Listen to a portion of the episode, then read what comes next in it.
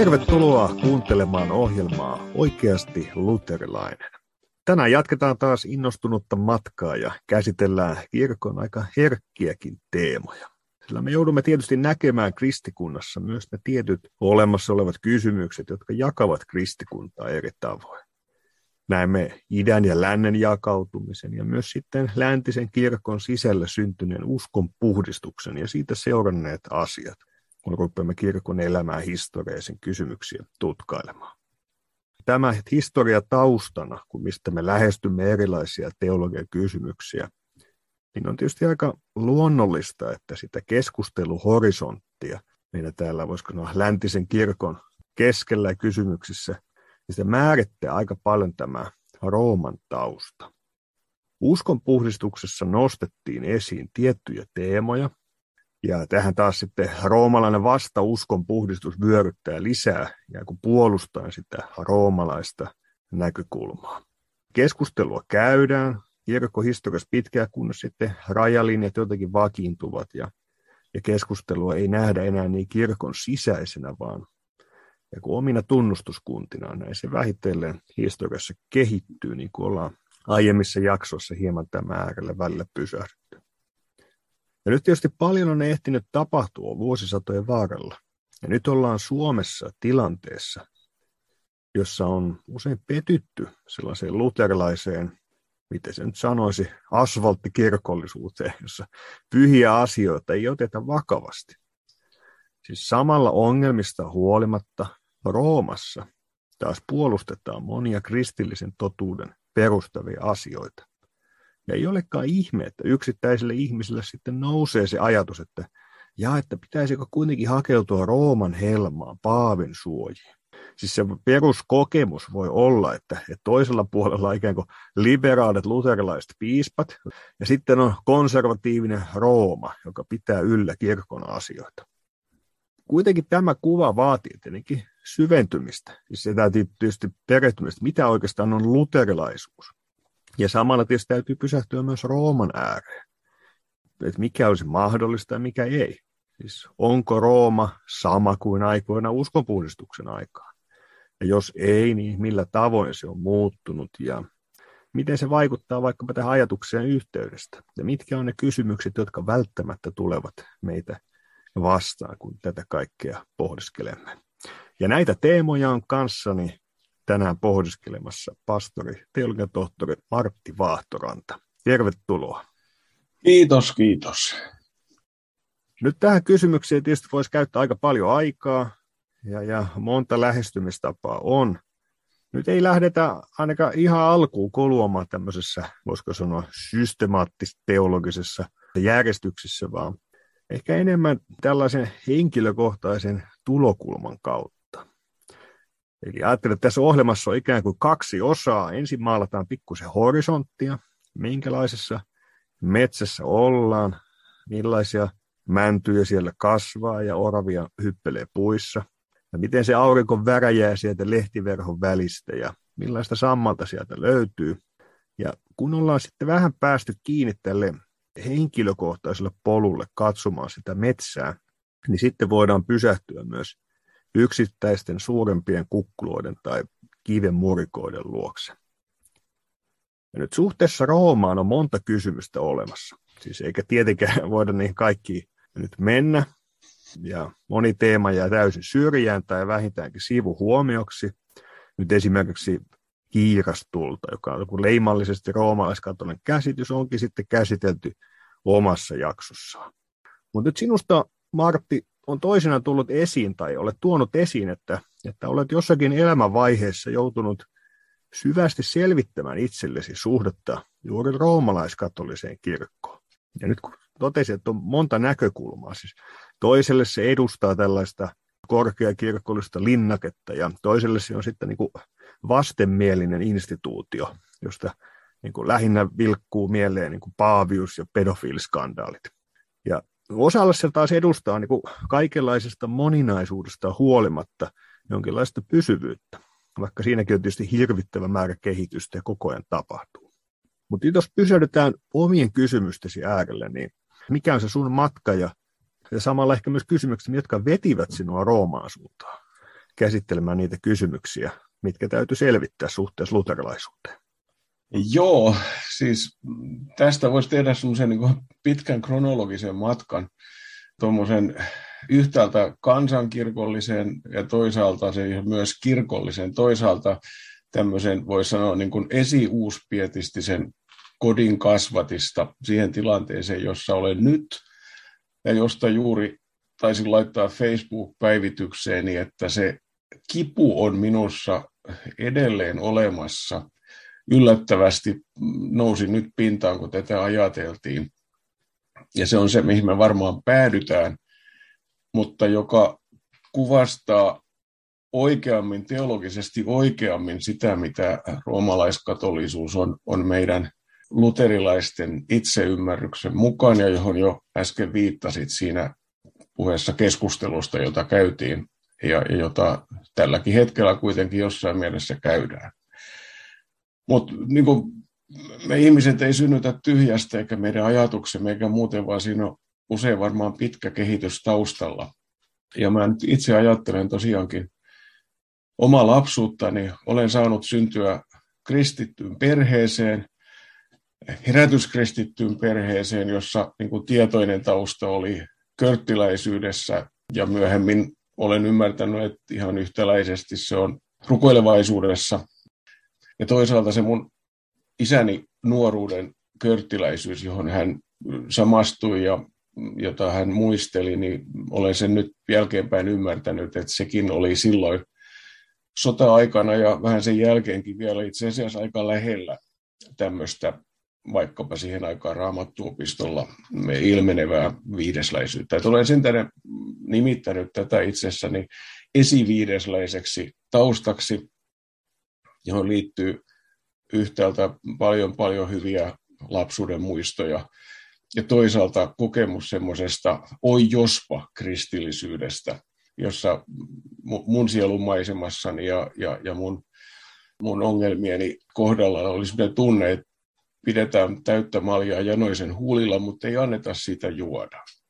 Ei puhuttu niinkään siitä, mitä Jumala on hyväkseni tehnyt, vaan, vaan mitä minun pitäisi tehdä. Mutta se toinen ja vielä vahvempi juonne oli tietysti se, että käytiin kolmen sukupolven voimiin käytännössä joka pyhä kirkossa, tai jos ei käyty, niin radiosta kuunneltiin. Meillä oli Rauman ikivanhassa 500-vuotisessa Fransiskaanien rakentamassa Pyhän Ristin kirkossa ihan oma penkki, jossa aina istuimme virallisen version mukaan. Olimme siellä parven takimaisessa nurkassa sen tähden, että siellä oli perheen varsin pitkäjalkaisille jäsenille hyvät tilat, mutta toisaalta olen ajatellut, että se on paikka nimittäin oli jossain vaiheessa vaihtunut sieltä päälaivasta sinne parvelle, että se oli ehkä johtuikin siitä, että, että se sopi niin kuin siihen hengelliseen taustaan, josta niin kuin noustin, että ollaan siellä piilossa ja ollaan pieniä ja vaatimattomia. Ja se johti sitten siihen, että me ei, ei likikään aina oltu loppuun saakka kirkossa, vaan lähdettiin, kun ehtoollisen vietto alkoi. Ehtoollisella siihen aikaan isä ja äiti kävivät vain kerran vuodessa, eli kiirastorstaina muistan, että se oli hyvin, hyvin vakava ja lasta puhutteleva tilanne. Isällä ja äidillä oli tummat puvut päällä ja sillä tavalla. Ja se korreloi yhteen sen kanssa, millä tavoin liturgian ja ehtoollisen sieltä nurkan takaa hahmotin. Altarille ei nähnyt, mutta sieltä kuului semmoinen salaperäinen ehtoollisastioiden kilinä ja, ja, ja tota, sitten sen alttarikaiteen oven saranan narina ja synnytti semmoisen uteliaan kaipuun johonkin, mitä siellä tapahtuu. Ja se tapahtui Rauman kirkon kuorissa, jossa on 1800-luvun lopulla restauroidut maalaukset, joista yksi on semmoinen, jota sitten joskus urkukonsertissa siellä edempänä istuttaessa tuli katsotuksi. Siellä on Neitsyt Marian taivaaseen ottaminen yhtenä ja, ja, ja, ja ylipäätään tämmöiset niin kuin myöhäiskeskiajan kirkollisuuden kuvat jotka yhtäältä olivat kummallisia ja outoja, mutta toisaalta myös kutkuttivat nuoren kaunosielun mieltä. Ja, ja sitten parvea reunustivat sitten luterilaisella ajalla tehdyt maalaukset, joissa on, on 12 apostolia ja se, millä tavalla he kuolivat. Eli tämä oli niin semmoinen vastapaino sille semmoiselle vähän ankealle, harmaalle ja, ja vähän ahdistavalle rukoushuonekristillisyydelle, jos näin voi sanoa. Tässä oli, oli niin kuin kaikki aistit suitsutusta lukunottamatta mukana, mutta, mutta toisaalta semmoisen kaipuna, kun se ehtolispöytä oli siellä omia aikojaan, ja mä en tietysti lapsina sinne voi, olisi voinut muutenkaan mennä siihen aikaan. Jotenkin siinä kasvoi ja voimistui semmoinen käsitys kirkollisuudesta. Me kävimme toisin kuin ehkä nykyään seurakunta nuoret, niin me kävimme myös joka pyhä kirkossa, niin kuin asiaan kuului. Se ei ollut mitään pelkkää nuorten kristillisyyttä. Ja, ja se oli sitten se meidän pelastus- ja pakopaikkamme. Ja roomalaiskatolinen kirkko ei tässä vaiheessa vielä niinkään noussut kuvioihin, tämmöisessä umpiluterilaisessa Suomessa se oli hyvin eksoottinen ilmiö. Hyvin kaukainen ja, ja, ja, ja tietenkin hyvin laitos, johon myös suhtauduttiin hyvin kriittisesti. Lähempänä tietenkin olivat ortodoksit, ja niinhän se on tänäkin päivänä, joskin olen koko teologisen ikäni ihmetellyt sitä, kuinka monet suomalaiset konservatiivit, luterilaiset papit kokevat suurempaa yhteyttä ja vetoa ortodoksisen kirkon suuntaan kuin Rooman kirkon, vaikka kysymyksessä vanhurskauttamisesta, eli siitä, jonka varassa kirkko seisoo ja kaatuu. Rooma on mitä paljon paljon lähempänä kuin ortodoksinen mm. kirkko, ja koko ajattelutapa on, on kovin erilainen kuin taas lännen kirkossa. Me, me ymmärrämme hyvin toinen toisiamme, mistä puhumme, mitä ajattelemme. Mm. Se on mielenkiintoinen seikka tuo, jonka nostat esiin, tämä tietty viettymys itää, vaikka juuri se koko roomalaiskatolinen, voisiko sanoa systeemi tai Jumalan palveluksen kieli on, on hyvin tuttua suurelta osin. Ehkä olen ajatellut, että se, siinä on varmaan semmoinen tekijä myös, että, että usein suhteessa Roomaan ne ikään kuin ongelmat ja harhat on tietyllä tavalla ilmeisiä tavallaan ne tietyt selkeät opinkohdat, joista on taisteltu, jotka on selkeitä, että luterilainen ei voi vaikka tietyllä tavalla ajatella. Kun sitten taas suhteessa itäiseen kulttuuriin, joka on vähän vieraampi, ja siinä on ikään kuin se tulokulma usein, vaikka sielläkin on selkeä opetustapa asioista lopulta, mutta että se on tietyllä tavalla ikään kuin vapaampi. Sun on helpompi sovittaa itse sinne, vaikka olisit vähän eri lailla ajattelisitkin varmaan just tämän tapaisesta asiasta on kysymys. Reformaatioaikana oltiin jo aika innolla rakentamassa, etsimässä yhteyttä nimenomaan idän kirkkoon, koska siellä ei ollut sitä paavia. Ja tarkoituksena oli saada selville, että mitä siellä ajatellaan vanhuskauttamisesta, ja ainakin jutun mukaan vastaus oli että mitä on vanhuskauttaminen. Eli kysymystäkään ei ymmärretty, mutta kun me roomalaisten kanssa puhumme, niin me tiedämme ihan tarkkaan, mistä on kysymys tähän liittyy mun elämähistoriassani kaksi semmoista mielenkiintoista juttua. Olin siinä vaiheessa lisensiaattiseminaarissa, eli jatko-opiskelija, jossa sitten käytiin näitä toisten ja omia väitöskirjatöitä seminaarissa läpi. Kurssikaverini teki väitöskirjansa nimenomaan silloin vielä kardinaali Josef Ratzingerista aiheena muistaakseni oli se, millä tavalla hän muuttui semmoisesta edistyksellisestä Vatikaanin toisen konsiilin kannattajasta sitten semmoiseksi konservatiiviksi. Ja, ja itse tutkin silloin Johan Gerhardia, ehkä suurinta luterilaista teologiaa jälkeen Lutherin, ja mietin itsekseni, kun kaikki muut tietysti seminaarissa kauhistelivat, että kuinka siitä on tullut semmoinen kamala konservatiivisia Ratzingerista. Mietin itse, että hyvänen aika. Johan Gerhard ja Josef Ratzinger ymmärtäisivät loistavasti toisiansa. Heillä on samat kysymyksen asettelut, heillä on samanlainen tapa lähestyä asioita ja, ja käsitellä niitä. Paljon paremmin ymmärtäisivät toisiansa kuin Johan Gerhard ymmärtäisi monia luterilaisia tämän päivän teologeja.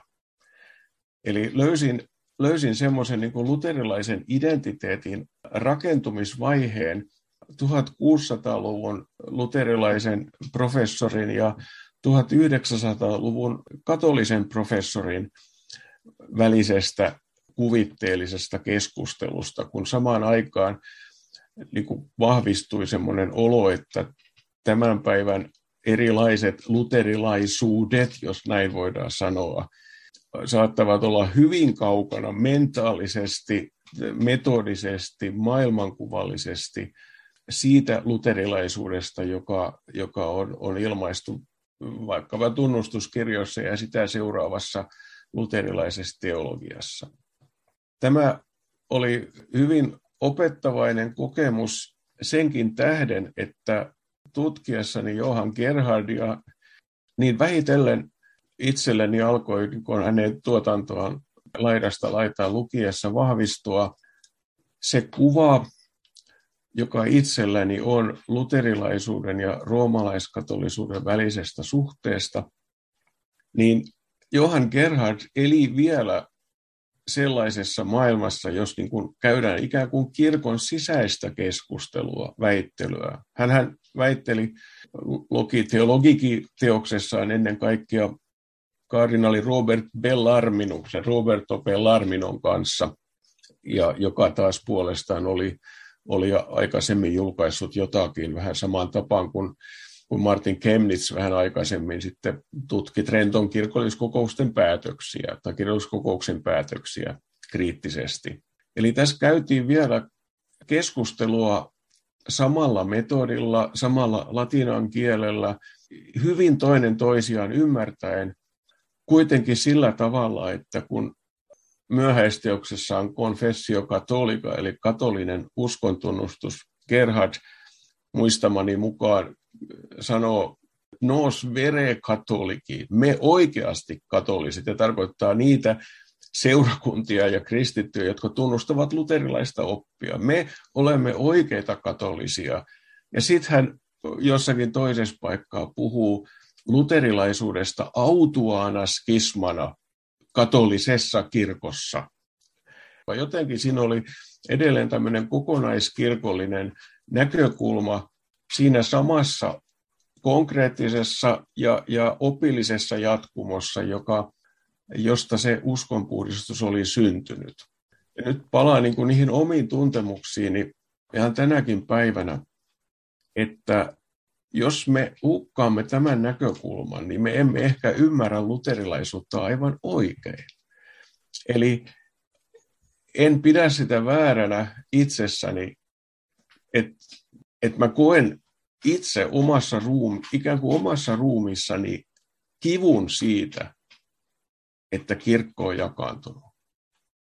Ja mä selvästi näen, että Rooman kirkko on se, jolla on niin kuin organisatorinen ja struktuurinen jatkumo, joka meillä täällä Pohjolassa ehkä on säilynyt, mutta joka yleisesti luterilaisessa maailmassa on koko lailla katkennut – mutta meidän identiteettimme on edelleen olla se autuas skisma katolisessa kirkossa, ja on luonnollista ja oikein tuntea eh, niin kuin kaipaavaa kipua siihen yhteyteen, jota oman käsitykseni mukaan tässä ajassa ei koskaan tulla saavuttamaan. Mutta joka kuitenkin on semmoinen haamukipu menneestä ja, ja, ja unelma tulevasta. Joo joitakin ihmisiä, jotka ovat vaikka sitten luterilaisuudesta kääntyneet roomalaiskattolisuuteen, niin siinä on vaikuttanut joku semmoinen kysymys, että on joku tietty asia, mitä he pohtii ja selvittää itselleen, ja, ja sitten jonka kanssa he ei saa ihan täysin rauhaa, ja sitten tavallaan se, voisi sanoa tämmöinen Rooman kirkon kokonaisuus tai muu, mikä siinä alkaa, alkaa kiehtoa, ja sitten tuleekin se, että ikään kuin otetaan pikkuhiljaa niin, että ei, ei voida kauttaa vaikka kuin rusinoita pullasta, vaan, vaan joudutaan ottaa se koko paketti, mikä sieltä sitten tulee. Ja tietysti on Rooman suhteen myös sitten tulee monessa mielessä kiehtova kuva, ja, ja samalla tietysti ajankuluissa joudutaan näkemään, että siihen liittyy myös se toisenlainen puoli, että, että se kirkko ei ole niin yhtenäinen, vaan sieltä löytyy aika monenlaista teologiaa ja ja kaikki ei ole ihan niin, miten se olisi, moraalista. Että oikeastaan sitten isossa kuvassa just roomalaiskatolinen kirkko usein tunnetaan aivan joku päinvastaisesta asioista. Ja, ja juurikin tämmöisen niin moraalittomuuden ja rappion keskuksena. Mutta sitten kyllä viittasi tuohon, että silloin aikoinaan käytiin kiivaammin tai kiltimmin kysymyksiä tota, läpi ja voi katsoa, että miten me käydään kiivaammin tai kiltimmin kysymyksiä läpi. Mutta mut, sitten jos me halutaan pysähtyä vielä tässä, että mitkä ikään kuin voi vetää sinne Rooman suuntaan, onko aika pysähtyä siihen, että mitkä on ne oikeastaan ne konkreettiset kysymykset, jos se on selvittäjätä itsellesi. Niin katsotaanko, että mitkä on ne konkreettiset kysymykset, mitkä sä joudut itselle selvittämään. No, mun täytyy sanoa, että se, se on jatkuva prosessi, enkä mä, mä en ole siis koskaan ollut, ollut siinä tilanteessa, että olisin ihan oikeasti harkinnut siirtymistä Roomaan kirkkoon. Mutta se vetovoima on ollut, ollut huomattava ja tota, mä olen joutunut, joutunut käymään sen asian aina läpi ja aina se on päätynyt siihen, mihin jo viittasit, että ei minusta voi tulla roomalaiskatolista, koska näen oikean apostolisen ja, ja katolisen opin olevan se, mille olen omassa pappisvalassani vannonut uskollisuutta, eli luterilaisuuden. Tähän se on päätynyt sitten loppujen lopuksi ja aina ja uudelleen. Ja ihan niin kuin klassiseen tapaan kaikkein suurimpana siinä on varmaan ollut se, ei vaan niin kuin pään tietona ja kuuliaisena kirjoitetulle opille, vaan niin kuin erittäin syvästi ja myös ihan niin kuin mystisen kokemuksen tasolla todeksi koettu luterilainen vanhuskauttamisoppi. Että vaikka esimerkiksi tavallisessa kilvoituksessa, luterilaisuudessa ja katolilaisen kilvoituksessa ei nyt välttämättä ole kauhean suurta eroa, koska opetamme mekin, että usko ilman tekoja on kuollut. Ne teot eivät ole pelastuksen perusta, mutta joka on pelastettu, hän myös kilvoittelee uskossa. Ja roomalaiskatolinen toisaalta ei koskaan voi varmasti sanoa kuuluvansa pelastettujen joukkoon, mutta hän silti vähän samaan tapaan kuin luterilainen kaikesta huolimatta heittäytyy Kristuksen armollisille käsivarsille ja luottaa, että hän, joka on aloittanut hyvän työn, on se vievä myös loppuun. Mutta siis tämä on yksi niistä kysymyksistä ja, ja kaikkein, kaikkein suurin, joka on mua estänyt edes vakavasti kuitenkaan ajat siirtymistä Rooman kirkon helmaan. Mutta mä nyt kerron tähän väliin vielä sillä niin kuin viittasit aikaisemmin siihen, että todellisuus ei ole aina sitä, miltä se näyttää niin mä uskoisin, että yksi suuri syy tämmöisen kiusauksen on monella teologilla nimenomaan, mutta myös maallikoilla on, on esimerkiksi Rooman kirkon ryhdikkyys esimerkiksi moraalikysymyksissä, jossa tota, noin uskalletaan sanoa että ääneen ja, ja pysyä sen takana, että abortti on synti. Ja, ja sitten on toisaalta tämmöinen niin kuin vaikkapa konservatiivinen virkakäsitys, jos luterilaisprotestanttisuudessa on tietenkin tunnustuksessa annetut selvät raamit sille, mihin mekin uskomme ja tunnustaudumme, että, että saarnavirka, papin virka on Jumalan oma asetus ja, ja, ja siinä on tietyt ehdot. Mutta me hyvin tiedämme, että, että niin kun evät on aivan levällään jo Euroopankin muodollisessa luterilaisuudessa, niin Rooman kirkossa näemme, että siellä on se selvä hierarkia, pyhä järjestys ja, ja papin virka kunniassaan ja, ja, ja niin edelleen. Mutta sitten kun elää sen todellisuuden keskellä, mä olen asunut elämästäni yhteensä 12,5 vuotta Saksassa ja liikkunut siellä paljon muutenkin. Kuuluimme nykyiseen sisarkirkkoomme Saksan itsenäiseen evankelis-luterilaiseen kirkkoon Selkiin mutta havainnoimme kyllä paljonkin elämää ja kävimme esimerkiksi aina silloin tällöin jossain tilanteessa olemme käyneet roomalaiskatolisessa messussa, emme ehtoollisella tietenkään, mutta niin kuin ekumenisina vieraina.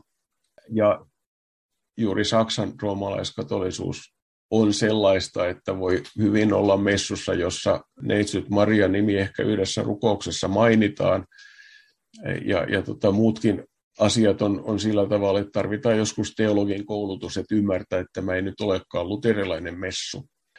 Mutta on myös niin, että, että siinä todellisuudessa se, mitä olen itse kuullut ja nähnyt, niin, niin kuvitelma siitä, että Rooman kirkko olisi todella tämmöinen niin jykevä ja tukeva aikojen, aikojen virtaa uhmaava horjumaton saari virrassa, niin se ei kyllä valitettavasti pidä paikkaansa. Että juuri Saksan kirkko, joka on, on, on niin ihan globaalistikin rikas ja suuri, ihan vakavasti keskustelee nyt käsittääkseni jopa homovihkimysten mahdollisuudesta tai ainakin niin kuin homoseksuaalisuuden tasa-arvoisuudesta kirkossa. Me luulemme, että siellä ei ole naispappeutta, mutta muistan hyvin, kun yritin meidän Saksan kotikaupungin kansalaisopistossa vähän opiskella Ranskaa. Yksi kanssaopiskelija siellä oli, oli katolinen naispuolinen Gemeindereferentin, se on saksaksi se nimi, se on vähän niin kuin lehtori Suomessa ja hän oli tietenkin ankara naispappeuden kannattaja ja sanoi, että hän tekee ihan kaikkea muuta paitsi konsekroi ehtoollisen, joka nähdään siinä roomalaiskatolisessa teologiassa ajatellaan, että papille ei ole vain se tehtävä, jonka Kristus hänellä antaa, vaan myös semmoinen, semmoinen niin yliluonnollinen kyky muuttaa leipä Kristuksen ruumiiksi ja, ja viini vereksi ja sitä ei sitten voi, voi maallikko suorittaa, mutta kaiken muun tekee tämä lehtori virkaa vastaava ja, ja suunta niin kuin kohti naispappeutta on Rooma, Saksan roomalaiskatolisessa kirkossa vahva. Ja sitten on tietysti tämä kysymys pappeudesta ja selibaatista, joka itse asiassa muistan lukiolaisena, kun luin, luin tota, noin Augustinuksen tunnustuksia ja luin sivun, luin kaksi tuntia, vereni kuumemmaksi, se oli, se oli hienoa luettavaa. Mutta siinä vaiheessa, kun ne alkoi perustaa sitä konventtia, sitä naimattomien veljen yhteisöä, niin mun piti lopettaa. Se, mulla, mulla oli niin varma, että, että mä, mä haluan perustaa perhe ja olla naimisissa ja elää normaalia perhe-elämää, että se, se vierotti siitä.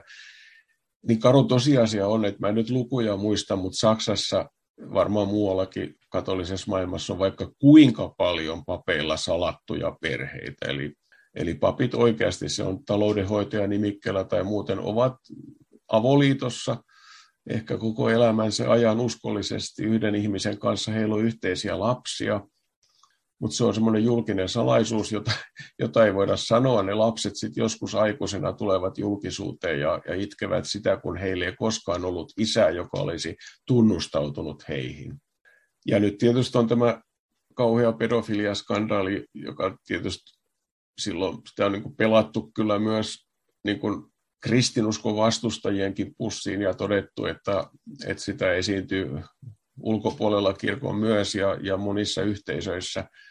Mutta silti on nähty myös, että siinä semmoisessa hurmahenkisessä ajatuksessa, että pappi, että olisi niin kuin kolme sukupuolta, mies, nainen ja pappi, että pappi luopuisi kokonaan seksuaalisuudestaan tai, tai ainakin pystyisi sublimoimaan sitä siinä virassaan, jos hän toimii niin kuin hengellisen isän, isän asemassa seurakuntaan nähden, niin se on sitten synnyttänyt myös paljon paljon kipua ja kärsimystä.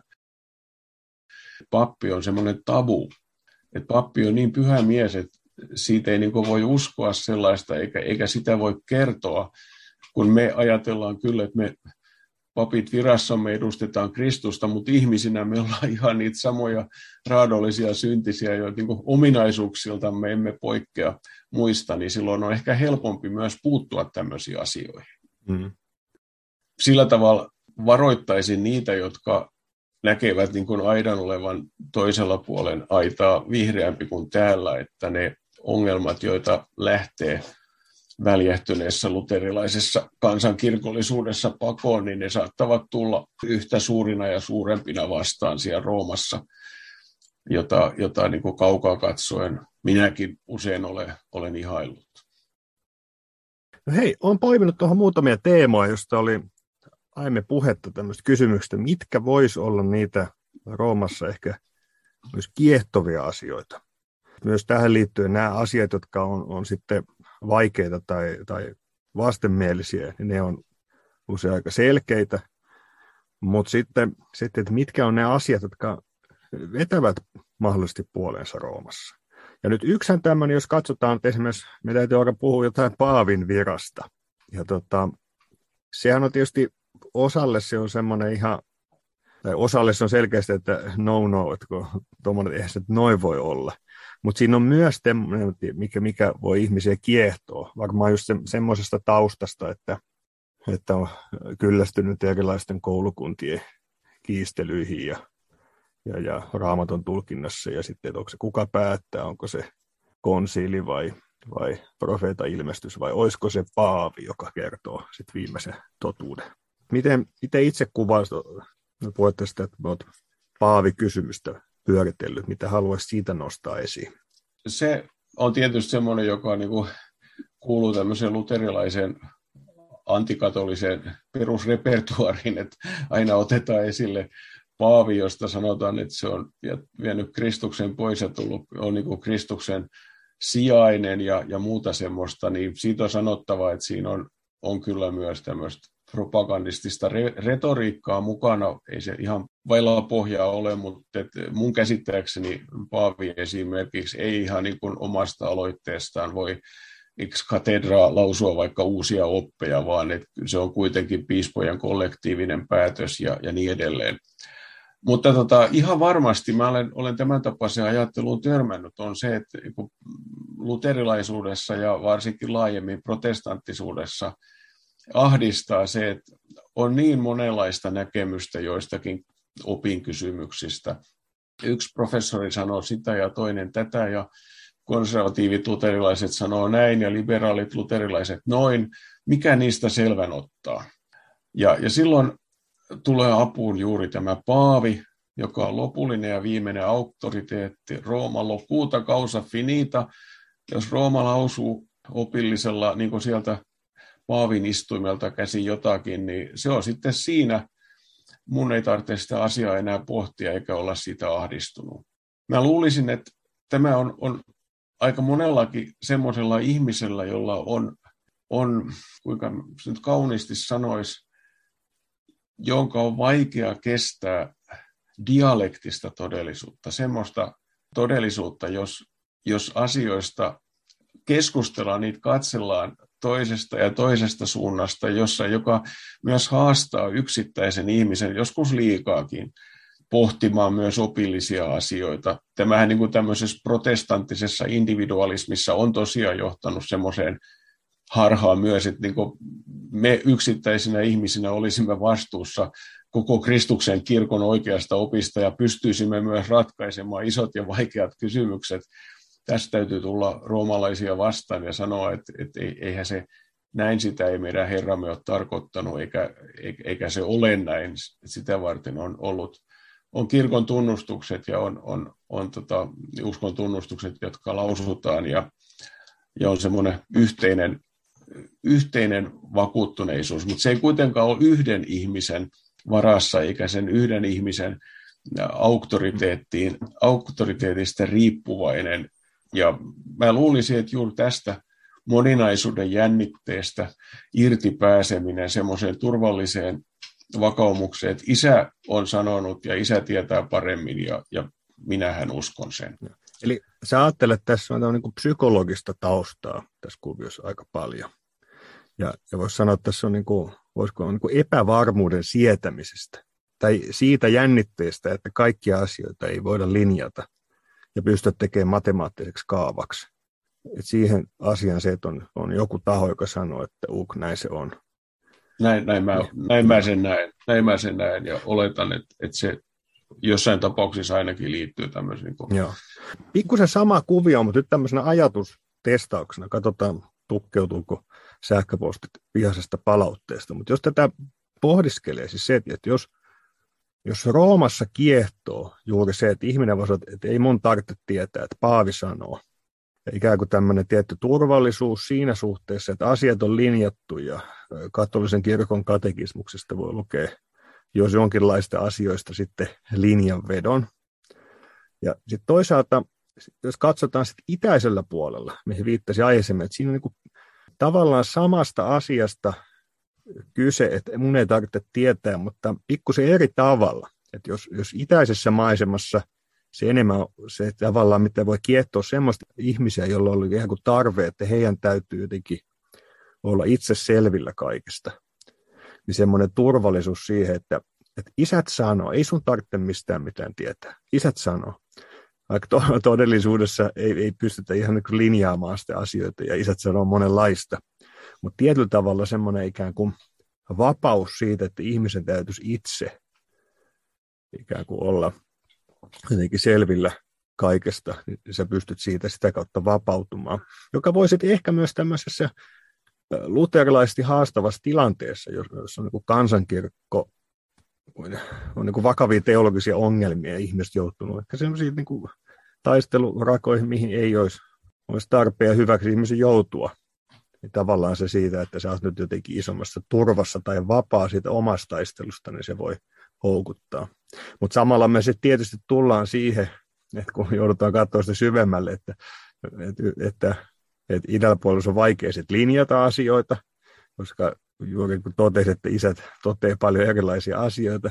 Ja sitten Roomassa me nähdään hyvin nopeasti se, että, että mitä sitten kun Paavi sanoo eri lailla kuin joku muu, tai edelleen Paavi, tai tämä kehitys, tai sitten kun ei olekaan tyytyväisiä siihen, mitä hän sanoo. Niin kuin nyt vaikka siellä tälläkin hetkellä niin aika, aika hapokasta palautetta saa Franciscus kyllä monelta suunnalta ja, ja, ja se on niin kuin koko ajan ne kirkon sisäiset fraktiot siellä, miten sanoisi, taistelevat keskenään.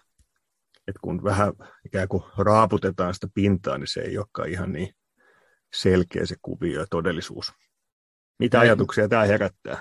No, kuvasit asian juuri niin kuin se on, ja ja, mutta mä luulisin, että Paaville uskollinen roomalaiskatolinen ajattelee, että Paavi on juuri sitä varten, että kun on niitä fraktioita ja taistelijoita, niin, niin kun kerran osallisuus ainoasta oikeasta kirkosta, tosin sitä on väljennetty, että voidaan jopa meitäkin jossakin mielessä pitää veljinä, mutta kuitenkin se nimenomaan merkitsee Paavin vallan alle asettumista ja hänen auktoriteettinsa tunnustamista, niin mä luulen, että se, joka lähtee hakemaan turvaa Roomasta, niin tarttuu nimenomaan tässä mielessä siihen Paavin auktoriteettiin, että kyllä, kyllä, kirkosta tapellaan, mutta, mutta onneksi on Paavi, Paavi pitää kirkon koossa ja Paavilla on sitten kuitenkin viimeinen sana. Mutta tota, mitä tohon, muuten tuohon kysymykseen tulee, niin kyllä minusta on ihan oikeutettua se, että ihminen hakee selviä ratkaisuja ja opillisia ratkaisuja vaikeisiin kysymyksiin ja minusta on sekin legitiimiä, että kaikille ei ole varaa esimerkiksi eh, elämäntyönänsä lähteä tutkimaan teologiaa ja väitellä ja, ja muuta semmoista asioista, jotka hänelle elämän ja kuoleman kysymyksiä. Mulla on semmoinen mahdollisuus ollut, mutta kaik, kaikilla ei voi olla sitä. Eli aina on, on joitakin auktoriteetteja ja mun mielestäni tämä ongelma on niin suhteessa Paavi kautta kirkolliskokoukset kautta, kautta tunnustava seurakunta se kiteytyy siihen, että, ja mä luulen, että tämä on niin kuin luterilaisen paaviuskritiikin ydin on siinä, että, että totta kai Paavi, jos hän on Rooman piispa, niin totta kai hän edustaa Kristusta, niin kuin jokainen pappi ja piispa edustaa Kristusta virassaan. Mutta hän ei voi koskaan sanoa, tehdä tai ajatella virkansa puolesta jotakin, mille Jumala ei sano aamen. Ja ongelma on, on siinä vielä siis reformaation jälkeisessä kehityksessä Vatikaanin ensimmäinen konsili ja sen päätökset, että kun Rooman kirkko vetoaa siihen, että on olemassa kirjoittamatonta traditioita, niin kuin onkin, ja ilman muuta, ja varmaan siitä on paljon aitoakin, niin toisaalta me tiedämme, että hyvin äkkiä alkoi tulla tätä epäperäistä tekstiä, ja sen tähden piti kaanonkin pyhän hengen ohjauksessa raamatun kaanon saada, saada kuotuksi, niin jos me luterilaiset sanomme täydellä uskonvarmuudella, esimerkiksi meidän tunnustuskirjamme sanoo, että se on näin eikä toisin, niin me vetoamme siinä aina viime kädessä siihen ainoaan todella varmaan traditioon, joka meillä on ja josta pyhä henki on huolehtinut, eli pyhä raamattuun. Jos me selitämme siitä nousevia kysymyksiä, niin, niin me kuuntelemme koko kirkon todistusta, kirkkoisiä, keskiajan teologeja ja sitten reformaatioajan teologia, jotka pohtivat näitä asioita, mutta aina oli kysymys siitä, että me emme voi edes suurella todennäköisyydellä, saati täydellä varmuudella opin muodossa tai sitovan käytännön muodossa opettaa ja julistaa mitään muuta kuin mikä on selvästikin pyhän hengen ohjaamaa raamatun tulkintaa. Raamattua kyllä tulkitaan, mutta raamattua tulkitaan raamatulla ja, ja, ja just tässä uskovan kirkon traditiossa. Ja jos nyt Paavi niin julistaa opin vaikkapa neitsyt Marian saastattomasta sikiämisestä, tai opettaa, vahvistaa sen opetuksia käytännön, joka on kirkossa, että, että pyhiä oikeasti voidaan pyytää rukoilemaan meidän puolestamme, mitä he varmaan kyllä tekevät, mutta että et niin voidaan pyytää avuksi vaikkapa neitsyt Maria, että hän puhuisi pojallensa meidän puolestamme, ja tämän tapaisia asioita, jos on hyvin vähän liittymäkohtaa, jos ollenkaan raamattuu, niin tämä on mun nähdäkseni se, se niin kuin suurin, suurin ongelmakohta, kun me luterilaiset puhumme paaviudesta.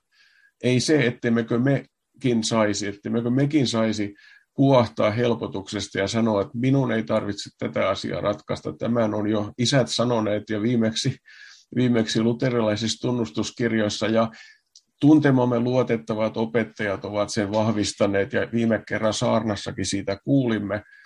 Ei tarvitse minun ratkaista kaikkia ongelmia, mutta me voimme tehdä näin sen tähden, että me kuulemme siinä hyvän paimenen oman äänen. Me kuulemme sen raamatun sanan, joka, joka siinä niin kuin ikään kuin mustana multana me tuottaa mehevästi ihania hedelmiä kirkon opin kehityksessä ja, ja hengellisen elämän oivalluksissa, mutta ei koskaan niin, että, että ne olisivat jotakin muuta kuin mitä raamatussa ja, ja myös raamattua oikein selittävissä tunnustuksissa alkaen apostolisesta uskontunnustuksesta on myös lausuttu.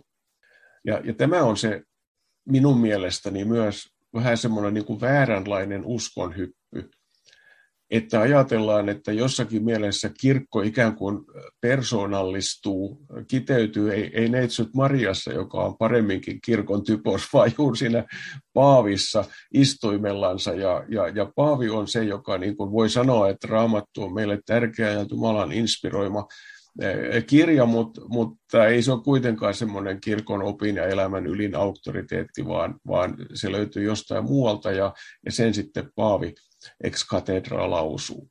Tämä mä näen ongelmalliseksi, ajatellen sellaista, joka ahdistuneena pohtii, että, että kun raamatussakin sanotaan niin monenlaisia asioita ja millä tavoin mä tämän nyt voisi ymmärtää ja kuinka mä saisin rauhan näiltä pohdinnoilta. Annetaan Paavin tehdä se minun puolestani.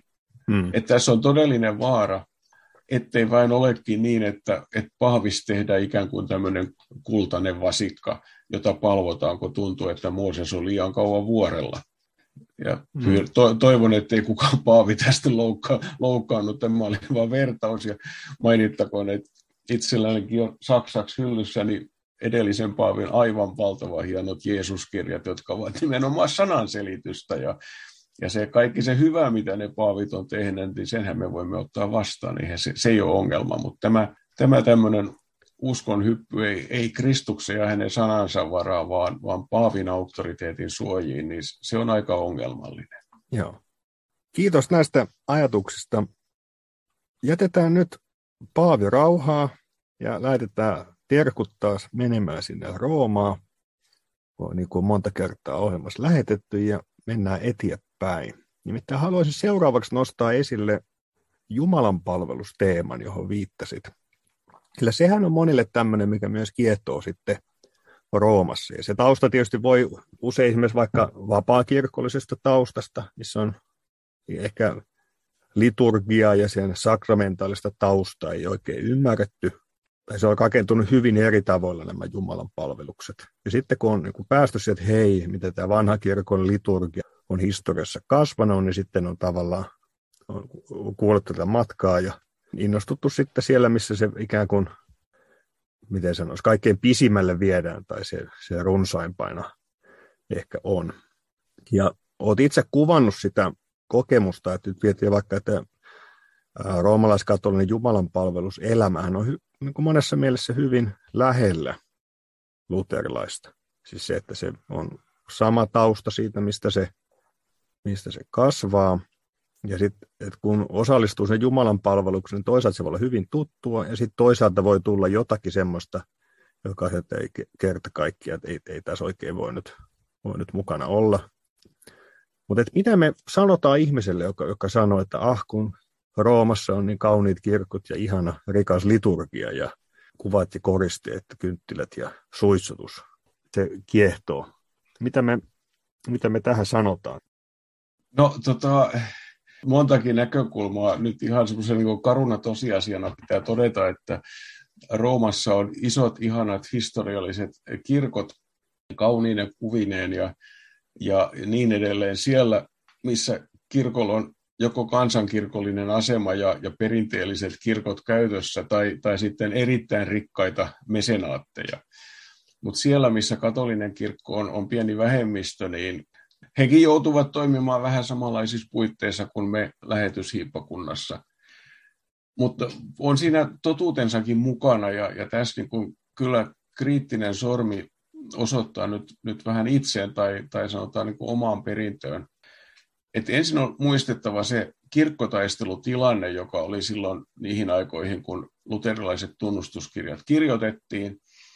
Silloin piti ottaa heikkojen tähden etäisyyttä semmoisiin itsessään hyvin ja kauniisiin liturgisiin tapoihin ja, ja menettelyihin, jotka saattoivat sitoa tilanteessa, jossa, varsinkin tilanteessa, jossa, jossa tota, ikään kuin henkeä uhaten vaadittiin, että jos, jos et tee tätä, niin, niin sun huonosti käy, niin, niin piti ottaa etäisyyttä joihinkin kirkollisiin tapoihin. Se näkyy myös Uppsalan päätöksissä, joka on, on meidän Ruotsin ja Suomen kirkon semmoinen vähän niin kuin ylimääräinen tunnustuskirja. Se näyttää, näyttää niin kuin nykyhetkestä katsottuna joskus vähän kummalliselta, että miksi täällä mainitaan kynttilöiden siirtämistä ja kaikkea muuta, jotka on kauhean paha asia.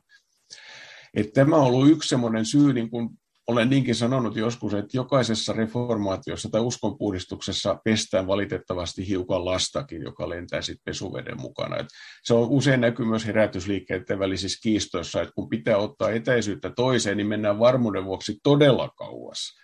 Ja sitten ei huomata, että siis samalla sitten tuhotaan jotakin semmoista, joka olisi ollut hyvä ja rakentava ja tarpeellista.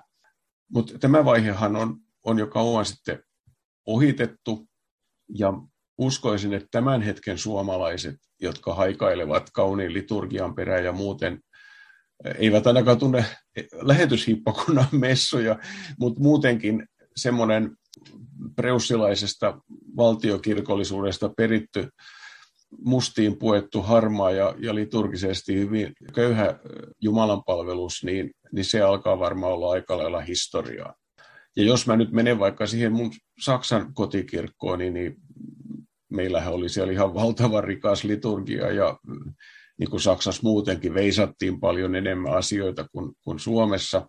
Tästä puhuen muuten niin tapahtui myös luterilaisuudessa ihan 1700-luvulle saakka, eli, eli pietismi ja valistus yhdessä sitten kar, karuutivat Jumalan palvelusta ja siihen tuli vielä tämä virkamiesmäisyys, niin siinähän oli semmoinen harmaan musta laiskakirkollisuus oli sitten lopputuloksena, mutta vika ei silloin ole luterilaisuudessa, että mehän sanomme, että, että tämä on niin sanottuja adiafora-asioita, mutta luterilaisuus on, on periaatteellisella tasolla nimenomaan korostanut esimerkiksi kuvien teologiaa.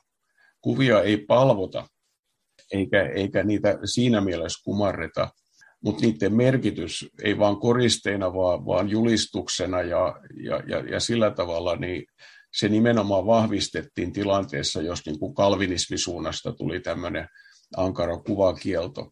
Ja jos sitten tullaan tähän meidän nykyaikaamme, niin, niin edelleen mulla on, on sen verran ymmärrystä niille, jotka näkevät Rooman kirkossa enemmän tämmöistä lämmintä ja sisänsä sulkevaa ja kaikkia aisteja koskettavaa kuvallisuutta ja jopa, jopa tuoksua. Että se ei nouse luterilaisuudesta, vaan se nousee paremminkin 1800-luvun idealismista ja, ja uusprotestantismista, sen tapaisesta ajattelusta, joka on myös kalvinismiin jossain mielessä vähän sisälle kirjoitettu. Että jos ajatellaan meidänkin klassisia kirkkojamme ja niiden joskus hyvinkin rikasta koristelua ja tullaan tämmöiseen 1900-luvun kirkolliseen arkkitehtuuri-ihanteeseen, niin näyttää ilmeisesti sekä arkkitehtien että seurakuntien mielestä olevan ikään kuin sitä parempi kirkko, mitä karumpi se on. Mitä valkoisempi se on pelkkää valkoiseksi maalattua seinää, mitä vähemmän siinä on kuvia. Ja jos kuvia on, niin ne eivät niinkään enää ole ole tota noin, ei edes ikoneja, jotka nekin on, kuin, on jo vähän idealisoitua todellisuutta, mutta eivät varsinkaan lännenkirkon perinteeseen kuuluvaa tämmöistä realistista pelastushistoriallista kuvitusta, vaan tilalle tuli jossain vaiheessa tämmöinen abstrakti taide, siis sellainen non-deskriptiivinen, joka ei kuvaa mitään konkreettista, vaan joka kuvaa ideoita. Eli usko on niin idealisoitunut, irtaantunut konkreettisesta, ruumiillisesta todellisuudesta, ja sen koetaan olevan jotakin yksilön sydämen ja aivojen sisäistä ja jotakin, joka kuuluu jo puhtaiden ajatusten maailmaan, kohotakseen siitä sitten ehkä vieläkin korkeammalle. Eli tässä ei ole ollenkaan kysymys kristillisestä ajattelusta, vaan paremminkin ikivanhasta itäisestä ajattelusta, joka uusplatonismin myötä on vaikuttanut meidänkin kristillisyyteen ja, ja, ja sitten jalostuneessa muodossa sellaista, joka sitten niin kuin äärimmillään tunnetaan jo kristinuskon ulkopuolelle hypänneessä teosofiassa ja niin edelleen. Eli tässä mielessä ymmärrän niitä, jotka kokevat näkevänsä Roomassa paremman liturgian, joka kuitenkaan lukunottamatta niitä asioita, jotka siitä on korjattu ja puhdistettu, ei ole mitään muuta kuin vanha lännen kirkon liturgia, jota me luterilaiset voimme käyttää ja runsaasti käytämme. Vaikkapa nyt meidänkin mm. lähetyshiippakunnan messuissa. Eli sitä varten ei tarvitse todellakaan lähteä Roomaan, että voisi elää rikkaita Jumalan palveluksia, vaan voisi ehkä vaikuttaa omassa seurakunnassaan siihen, että ne rikkaudet otettaisiin käyttöön, joita, joita Jumalan palvelus meille tarjoaa, ja rohkeasti uskallettaisiin tunnustaa, että ihminen on kaikilla aistellaan tunteva ja kokeva olento, ja se, mitä koko messussa tapahtuu, julistaa. Ei ainoastaan se, mitä saarnassa sanotaan, vaan se, se koko messu on ikään kuin pelastushistorian toteutumista minulle tässä ja nyt – ja, ja sehän tapahtuu täällä maan päällä. Me, mehän ei voida siinä korkeuksiin nousta, vaan, vaan päinvastoin Jumala tulee alas ja toimii inkarnatorisesti täällä meidän keskellämme. Jopa mm. niin, että liturgiassa näkyy jopa, jopa se vaellus, kun mennään, mennään niin kuin alttarille kohti kaikkein pyhintä ja, ja, ja ollaan niin kuin vaeltava Jumalan kanssa ja veisava Jumalan kanssa. Ja kaikki tämä niin kuin Jumalan hyvyyden rikkauden ympäröimänä, eikä vaan niin kuin teräksen kovan taivaan alla ja kylmät, kylmät valkeaksi maalatut seinät ympärillä. Hmm. Kuvaat tässä elävästi myös luterilaisen liturgian rikkautta ja sitten, voisiko sanoa, mysteeriä, joka siinä elää vahvana. Ja sitten tekeekin mieli kysyä myös tästä tähän liittyen toinen kysymys, joka osittain ehkä kuuluu samaan ja osittain oma kokonaisuus. Mitä vastaisit sellaiselle ihmiselle, jotka, jotka sanoo, että että, roomalaiskatolisuus ei ole niin pääpainoitteista, että se ei ole jotenkin niin järkevää eikä loppuun saakka eriteltyä kuin vaikka puhdasoppinen luterilaisuus, joskin kyllä aika, aika eritellyltä ne monesti kyllä vaikuttaa, kun mitä sitä tutkailee. Mutta, mutta tämä ikään kuin ajatus on usein, että, että roomalaiskatolisuudessa olisi jotenkin vahvemmin tilaa vaikkapa ikään kuin juuri mysteerille ja tämmöiselle selittämättömälle hiljaisuudelle. En allekirjoita ollenkaan tota väitettä. En, en ollenkaan. Siis, tämä voi ehkä sopia kuvaamaan ortodoksista liturgiaa. Voi olla, mä en tunne niin hyvistä, mutta et mehän ajattelemme Rooman kirkon kanssa aivan samalla tavalla. Ja aivan samalla tavalla on aikanaan pohdittu ihan pienimpiä yksityiskohtia dogmatiikkaan liittyen, kun on tehty luterilaisuudessa. Ja tämä itse asiassa on syntynyt pitkälti juuri siitä keskustelusta, jota alettiin reformaation myötä käydä ja joka pakotti menemään todella joskus ihan niin pikkudetaljeihin ja toisaalta myös niin kuin pysähtymään siinä kohden, missä ei enää voida sanoa jotakin. Ja mä sanoisin, että tässä asiassa kaikkein pyhimmässä hetkessä, eli puhutaan ehtoollisesta, niin luterilaisuus on jopa niin kuin mystillisempää tai antaa enemmän tilaa juuri selittämättömälle kuin roomalaiskatolinen ehtoollisoppi, joka siis tuoman, Tuomas Akvinolaisen jalanjäljissä tai hänen määritelminsä liittyen pystyy omasta mielestään määrittelemään myös ikään kuin tieteellisesti tai metafyysisesti, mitä tapahtuu, kun, kun leipä ei enää ole vain leipä, vaan se on Kristuksen ruumis. Myös luterilaiset käyttivät näitä asioita selvittäessään aikansa filosofian parhaita menetelmiä, mutta Johan Gerhard sanoo kolmesta asiasta, tai oikeastaan neljästä, että niiden edellä pitää järjen hiljätä ja pitää vain palvoa mysteeriä. Niitä oli, oli Jumalan kolminaisuus, mutta sitten ennen muuta mulla on mielessäni Kristuksen kahden luonnon yhdistyminen, sakramentaalinen yhdistyminen, eli leivän ja viinin sekä Kristuksen ruumiin ja veren yhdistyminen ja ihmisen ja Jumalan yhdistyminen uskossa. Et nämä on asioita, joita ei pysty selittämään viimeisen päälle. Niitä voi ehkä kuvata eri vinkkeleistä ja voi löytää analogioita ja muuta, mutta niin kuin näiden edessä järjen on pysähdyttävä ja uskon vain palvottava tai otettava vastaan se, mikä annetaan, tai elettävä sitä todeksi niin kuin, äh, niin kuin sitä uskon uniota. Eli mä, mä en nyt ollenkaan kyllä tuohon väitteeseen menisi.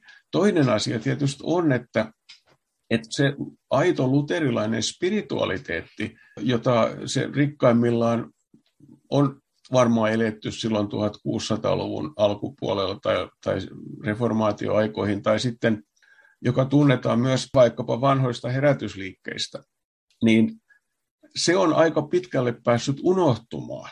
Ja, ja sen tähden mä nyt olen kauan ajatellut niin, että että se on jotenkin oireellista, kun luterilaiseen kirkkoon aletaan tuoda joogahartauksia ja pidetään hiljaisuuden retriittejä, joissa ei puhuta eikä pukahdeta, vaan luotetaan, että jotenkin sisällä syntyisi joku valaistus.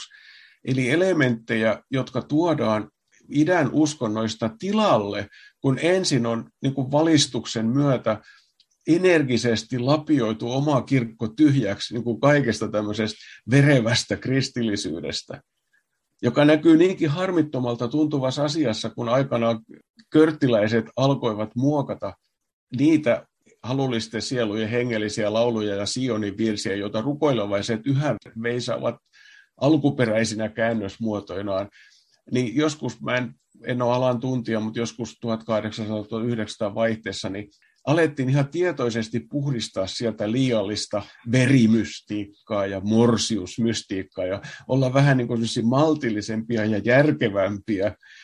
Ja, ja sitten kun otetaan tähän vielä mukaan tosiaan semmoinen minun lapsuudessani vielä tuttu tämmöinen niin kuin liturgiasta ylimeneminen siellä, missä aita on matalin ja sitten semmoinen semmoinen niin joutavan päiväinen jaarittelu, jota sanotaan saarnaksi, niin mä yhtään ihmettele, että, että lähdetään hakemaan tämmöistä niin kuin Jumalan pyhyyden salaisuuden kokemusta jostain muualta kuin luterilaisuudesta, vaikka paljon parempi olisi palata omille juurille ja löytää se valtava koko kirkon spirituaalinen perinne, jota niin kuin itse olen esimerkiksi Johan Gerhardin kaikessa tuotannossa ihailut ja ihmetellyt ja tietysti varsinkin hartauskirjoissa, joita sitten vaikka Aarttia ja, ja muita on, on tosiaan luettu Suomen vanhassa pietismissä. Että on, rukoilevaiset käyttävät edelleen ja, ja on jonkun verran muuallakin tunnettu, mutta joka sitten taas, taas sit vähän toisin tavoin määräytyssä uuspietismissä ei niinkään ole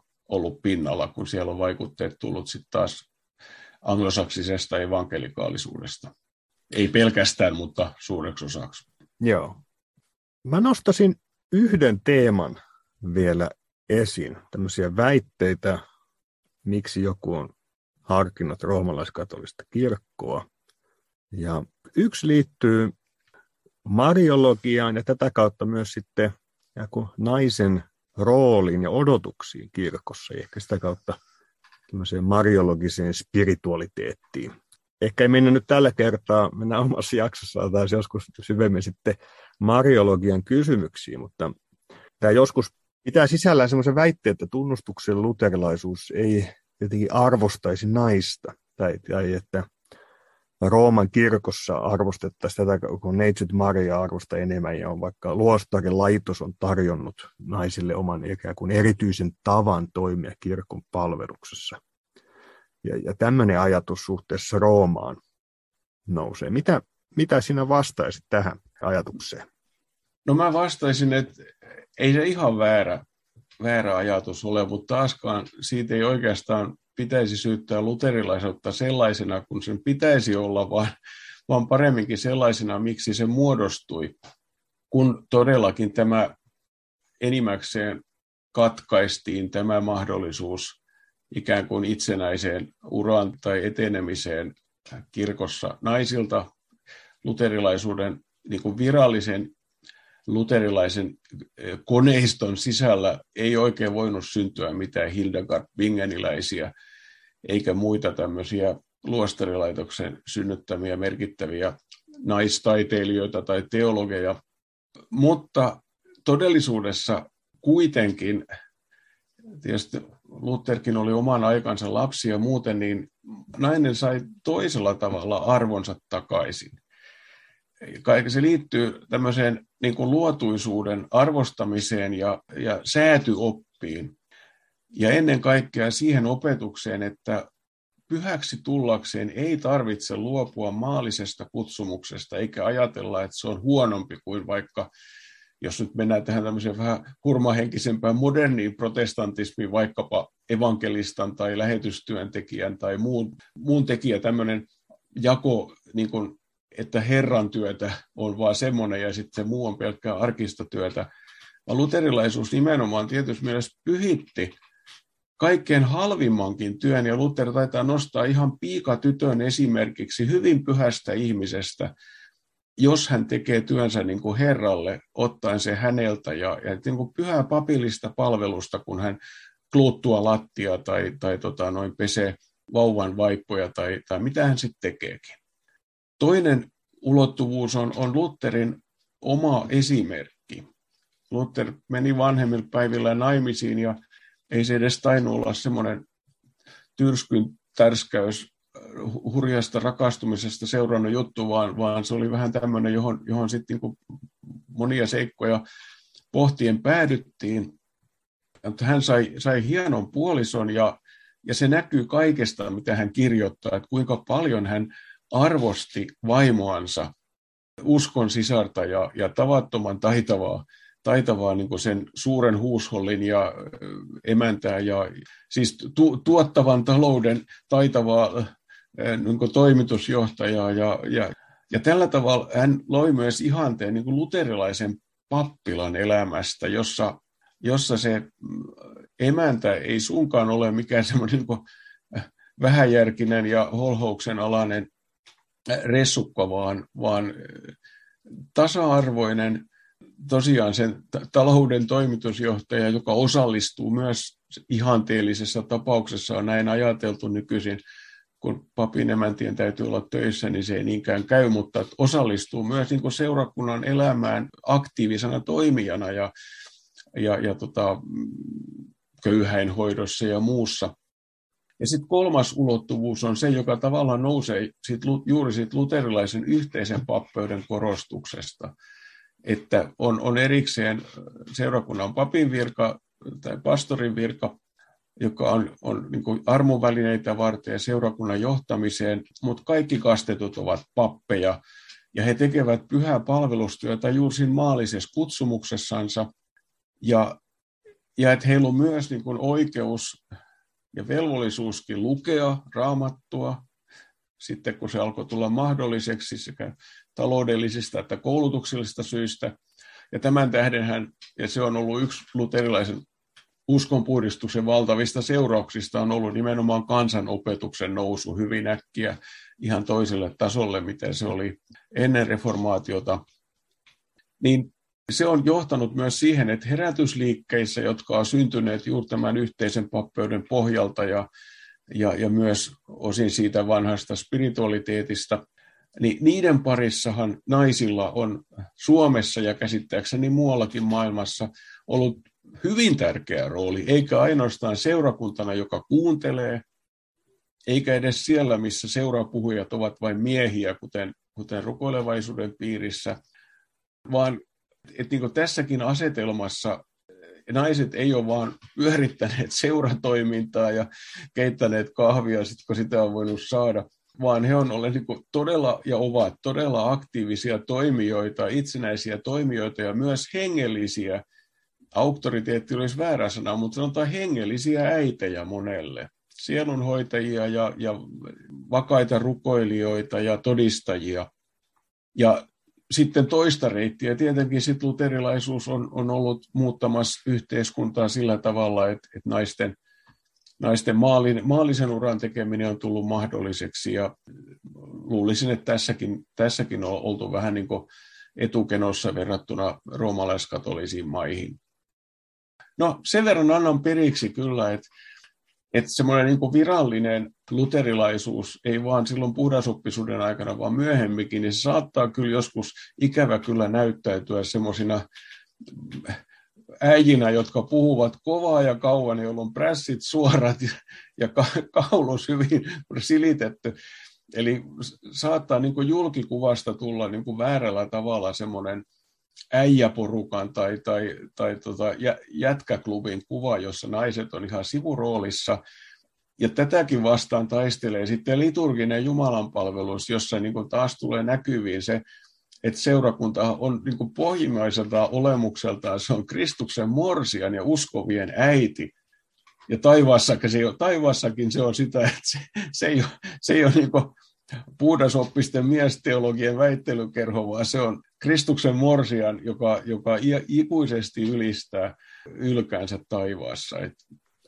Tässä, tässä on ollut ja on varmasti vieläkin parannuksen tekemisestä, kun mietitään, mikä konservatiivisessa luterilaisuudessa on, on naisen rooli, kun, kun naispappeus oikein ja, ja viisaasti torjutaan ja siinä ei saa yhtään tinkiä, mutta mut ehkä pitäisi joskus vähän miettiä, että löytyisikö ehkä sieltä luostarilaitoksenkin taustalta jotakin, tai varhaisen kirkon diakonissa laitoksesta jotakin osviittaa siihen, millä tavoin tämmöinen valta virkamieskirkollinen perinne voisikin muuttua semmoisen niin Kristuksen morsiamen perinteeksi.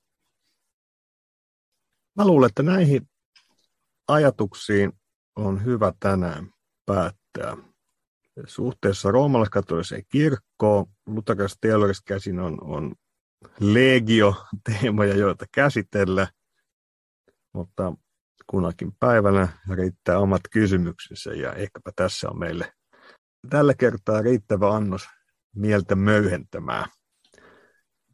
Lämmin kiitos Martti, että pääsit ohjelmaan vieraaksi.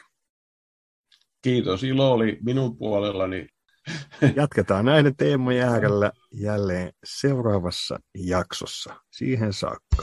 Moi moi!